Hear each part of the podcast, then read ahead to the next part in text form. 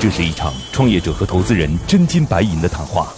创业者要打动投资人，拿到百万至千万元融资；投资人要用专业和经验慧眼识珠。唇枪舌战中，又蕴藏着怎样的创投之道？欢迎收听《创业找崔磊》。找崔磊。买商品只是一方面，它更多的是炫耀商品。哎呀，兄弟呀，赚个钱而已的事情啊，获取流量会是一个很大的问题。今天的节目，我们主要探讨了以下几个问题：在有小程序的今天，为什么有些公司还是会坚持做 APP？线上产品怎么弥补线下实物给客户带来的即时满足感？线下的娃娃机为什么这么受欢迎？欢迎收听今天的创业找崔磊。嗨，大家好，欢迎来到梦想加速创业找崔磊，我是崔磊。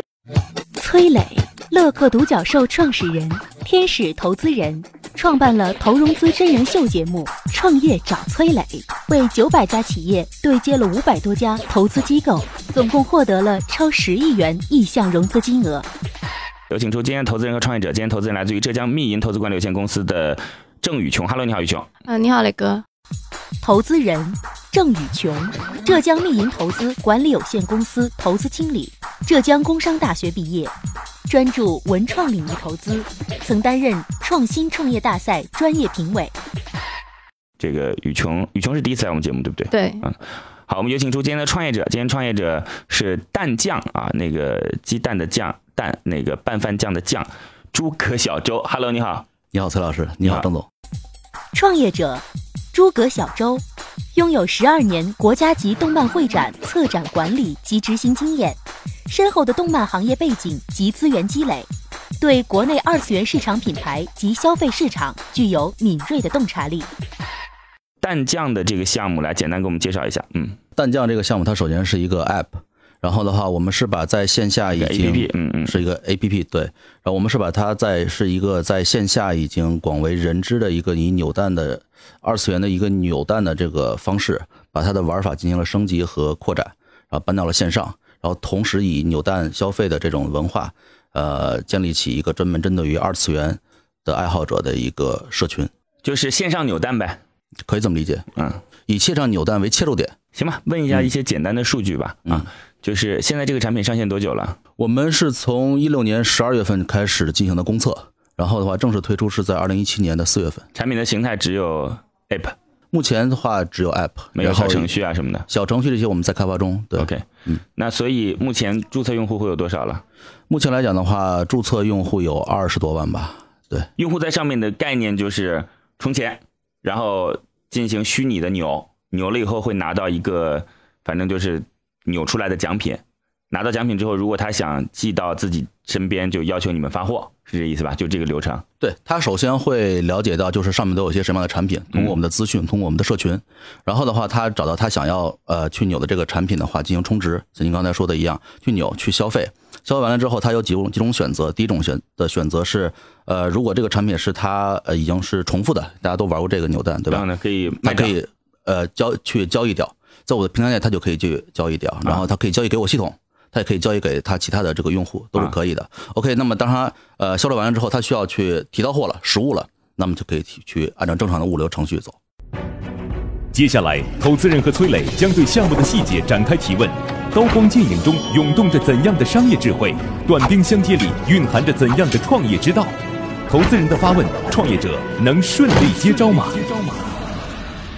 在有小程序的今天，为什么有些公司还是会坚持做 APP？我整理了一批最新的创业干货，有商业计划书，有创业金点子，有股权激励方案，有合同范本，还有精品的营销管理课程。这批资料里一定有你需要的。获取的方法很简单，现在马上下拉手机屏幕，在我的介绍资料里有我的个人微信号，长按复制添加我为好友。之后有机会的话，我会介绍一些对你创业有帮助的小伙伴，希望能够帮得到你。其实扭蛋这件事情呢，我们小的时候应该都玩过啊。小的时候配合某一些动画的 IP，然后会出来里边这个小的、小的，不管是玩偶也好，还是小的那个机器人也好，都都有啊。那在台湾、日本其实还蛮风靡的，对。但是在大陆地区，似乎娃娃机更没有受欢迎一些，更没受欢迎一些。对，行吧，我们给投资人来。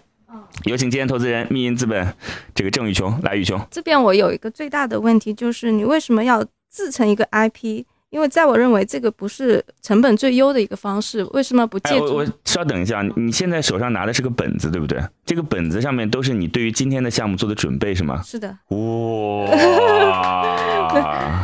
所以你去看项目的时候都会这样吗？因为脑子不够灵活，就用笔来梳理一下嘛。哦，所以为什么还会有很多小便签贴在本子上呢？就这个问题解决了，就把这个思维导？图嘛，啊，然后这个这个就是可以随意的组合嘛，问题之间。哇！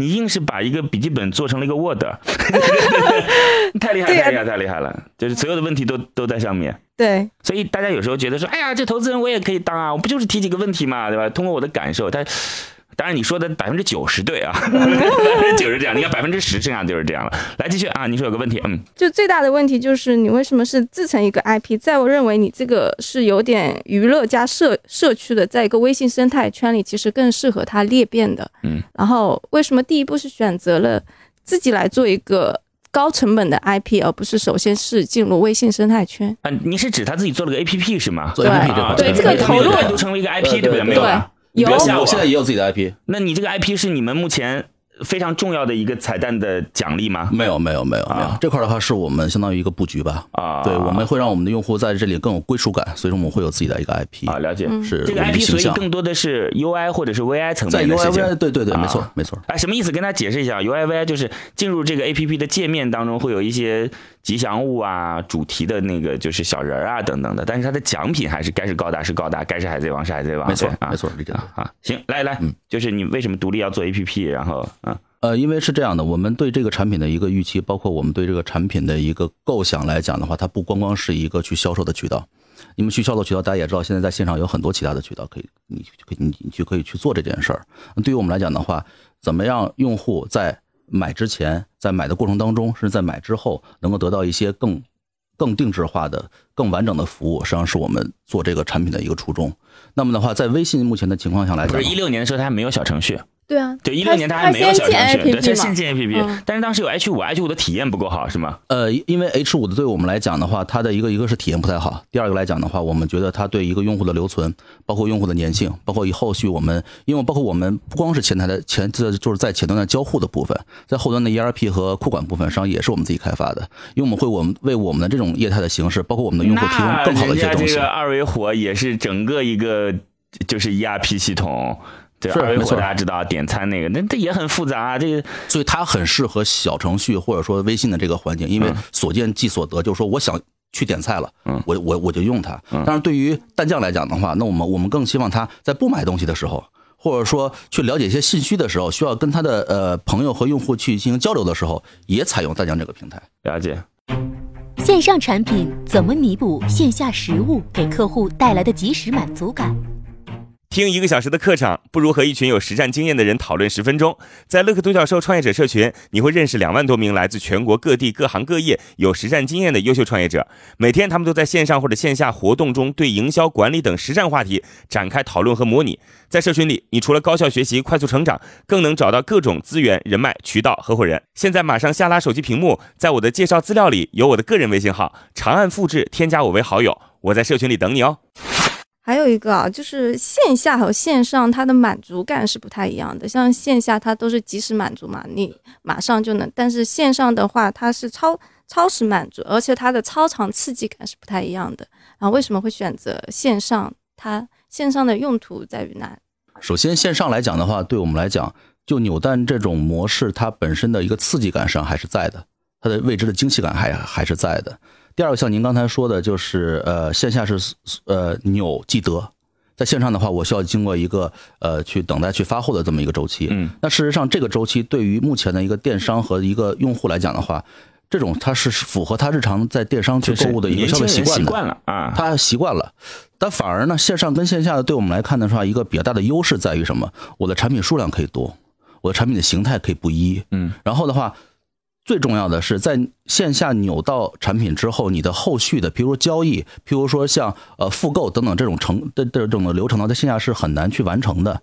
那么我们把它移到线上来，实际上是补足了它这些短板，但是场景感也弱了一些。场景感。对，我们现在也在这方面加强，就包括在 app app 的使用上，在游戏化的一些的改造方面也在加强。这件事情呢，我呢不是特别同意啊。嗯，就是我们当然可以去思考说，假设啊，你看我们今天有各种维度，第一个维度是因为就是产品不够多，是吧？SKU 不够多。第二个维度是因为说在线下没有办法去做后续的服务，这种后续的服务包括说我怎么来进行交易，对吧？我怎么来进行交友，对吧？这些都没有。但是你我们恰恰把一个很重要的维度就把它抛在一边了。嗯，就是刚才投资人提出这个维度，就是爽啊，嗯，就线下爽啊，就那种爽是第一是我马上就能拿到，对吧？拿到之后就能打开，打开那个惊喜的一瞬间，失望或者是开心，是吧？就是对。这种感觉是是不是扭蛋这个行为很重要的一个过程的这个行为动作来，就是我们我们挑了无数个维度当中，说啊那九个维度线下都无法满足，但是嗯。却把最重要的那个维度把它抛在一边了。对，对，我觉得您的这个观点非常好。所以说，针对于这个来讲的话，那么线上它有一些呃，大家都知道线上线下的区别，对吧？像您刚才说的很多东西，它可能是实现不了，但是我们线上可以给它更其他的一些的刺激感。打比方说，线下你扭是自己拿到了产品的一种爽，按着爽。但是在线上的话，我们通过我们的小黑板、我们的直播体系，通过我们的呃社社交体系，可以让别的用户知道，哇，你扭到了什么东西，什么东西被扭出来了，而这个东西它在线下它也很难体现。所以你去，所以我是挖掘其他的刺激的地方。对我来补足这这一点，对。线下的娃娃机为什么这么受欢迎？供应链你刚才提到的都是以国外的为主，那国内的为什么不采用国内的？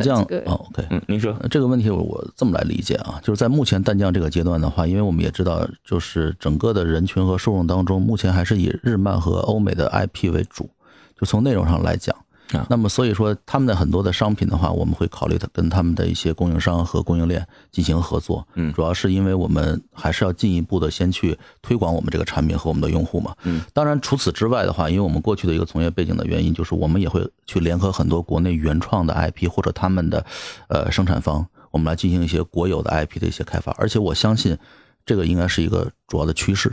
其实这里存在一个问题，就是如果，哎，你们现在是直接从国外的 IP 拿货，还是说他们比如说在授权在义乌，然后你们直接在义乌拿货等等基本上是跟他们的授权商和代理商来合作。啊？还有就是我在你的 BP 里看到嗯以内容为导向的推广方式，我想知道你这个这个的方式具体是怎么样的？因为这种这个也是重营销的一个项目嘛。以内容为导向的推广方式啊，嗯，其实这块儿的话，对我们来讲，只不过就是说在呃随便写写的。推广，没没没没，在推广的方式上面不会那么硬，因为我嗯你也知道，我们的玩法像磊哥刚才也说了，可能比较复杂，或者说是不那么的直观，那么会让我们的一些的合作方把这个玩法更多的给体现出来。OK，大概知道，我大概知道，就是就是有很多门槛看似很高的东西啊，因为我刚才下载了他那个产品之后啊，就对淡江，我觉得门槛挺高的，就反正像我这样的人是一时半会儿玩不了的。所以呢，他当他有了一定门槛之后呢，用户就知道说，哎，这个玩法当中其实是有 A、B、C 的技巧的，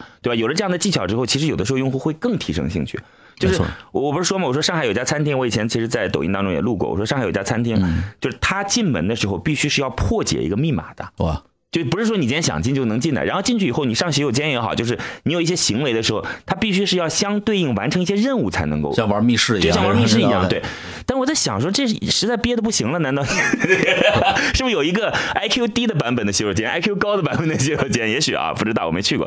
所以，所以你就会觉得说，其实有时候提高用户的这种难度，上手难度也是一个就是让用户变得更忠诚的方式啊。我最后再说一点点吧，嗯好吧，最后要问他们钱啊，就是我说实话呢，我不太喜欢扭蛋，嗯，因为我更喜欢娃娃机。我觉得娃娃机很好就我最近很想去跟一个做娃娃机好的企业聊一聊。我认为娃娃机有几个优点吧，因为这个事儿可能跟你也没什么关系啊，你们会不会转型我也不知道。我认为第一个优点就是非常重要的，我可以看到我最好能够获得什么的食物。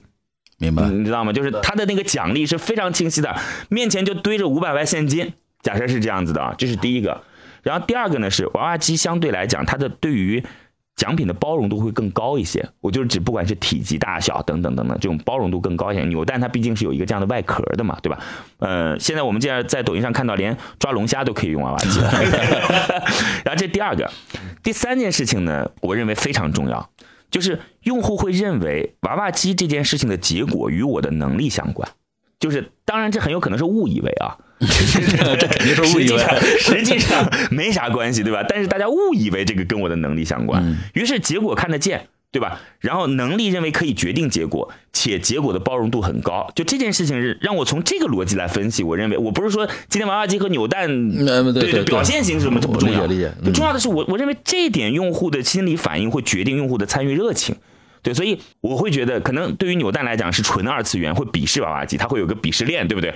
但是我不，我不在乎啊，我又不在乎谁鄙视谁，我在乎哪个项目更赚钱，我同意你的说法，嗯所以说在线下的扭蛋机和娃娃机之间，我占娃娃机。嗯，但是在在在线上这个块的话，我觉得没什么太多的可比的地方。了解，就这样了。解。现在，投资人已对创业项目大致了解。那么这次创业者前来谈判，他的理想融资金额是多少呢？如果你想找到合适的项目创业，想找到靠谱的合伙人，想找到全国各地的渠道资源，想找到投资人，想找到可以投资的好项目，那么你就应该立刻加入到乐客独角兽的创业社群。现在马上下拉手机屏幕，在我的介绍资料里有我的个人微信号，长按复制，添加我为好友。乐客独角兽创业者社群和几万名成员，满足你对创业资源的所有需求。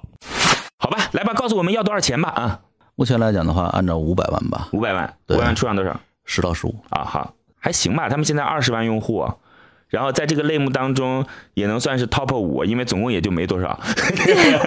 然后那个用户现在有实际也有消费，一个月大概有六十万左右的用户消费充值额，对吧？还可以，还可以，就是目前的行情不太好。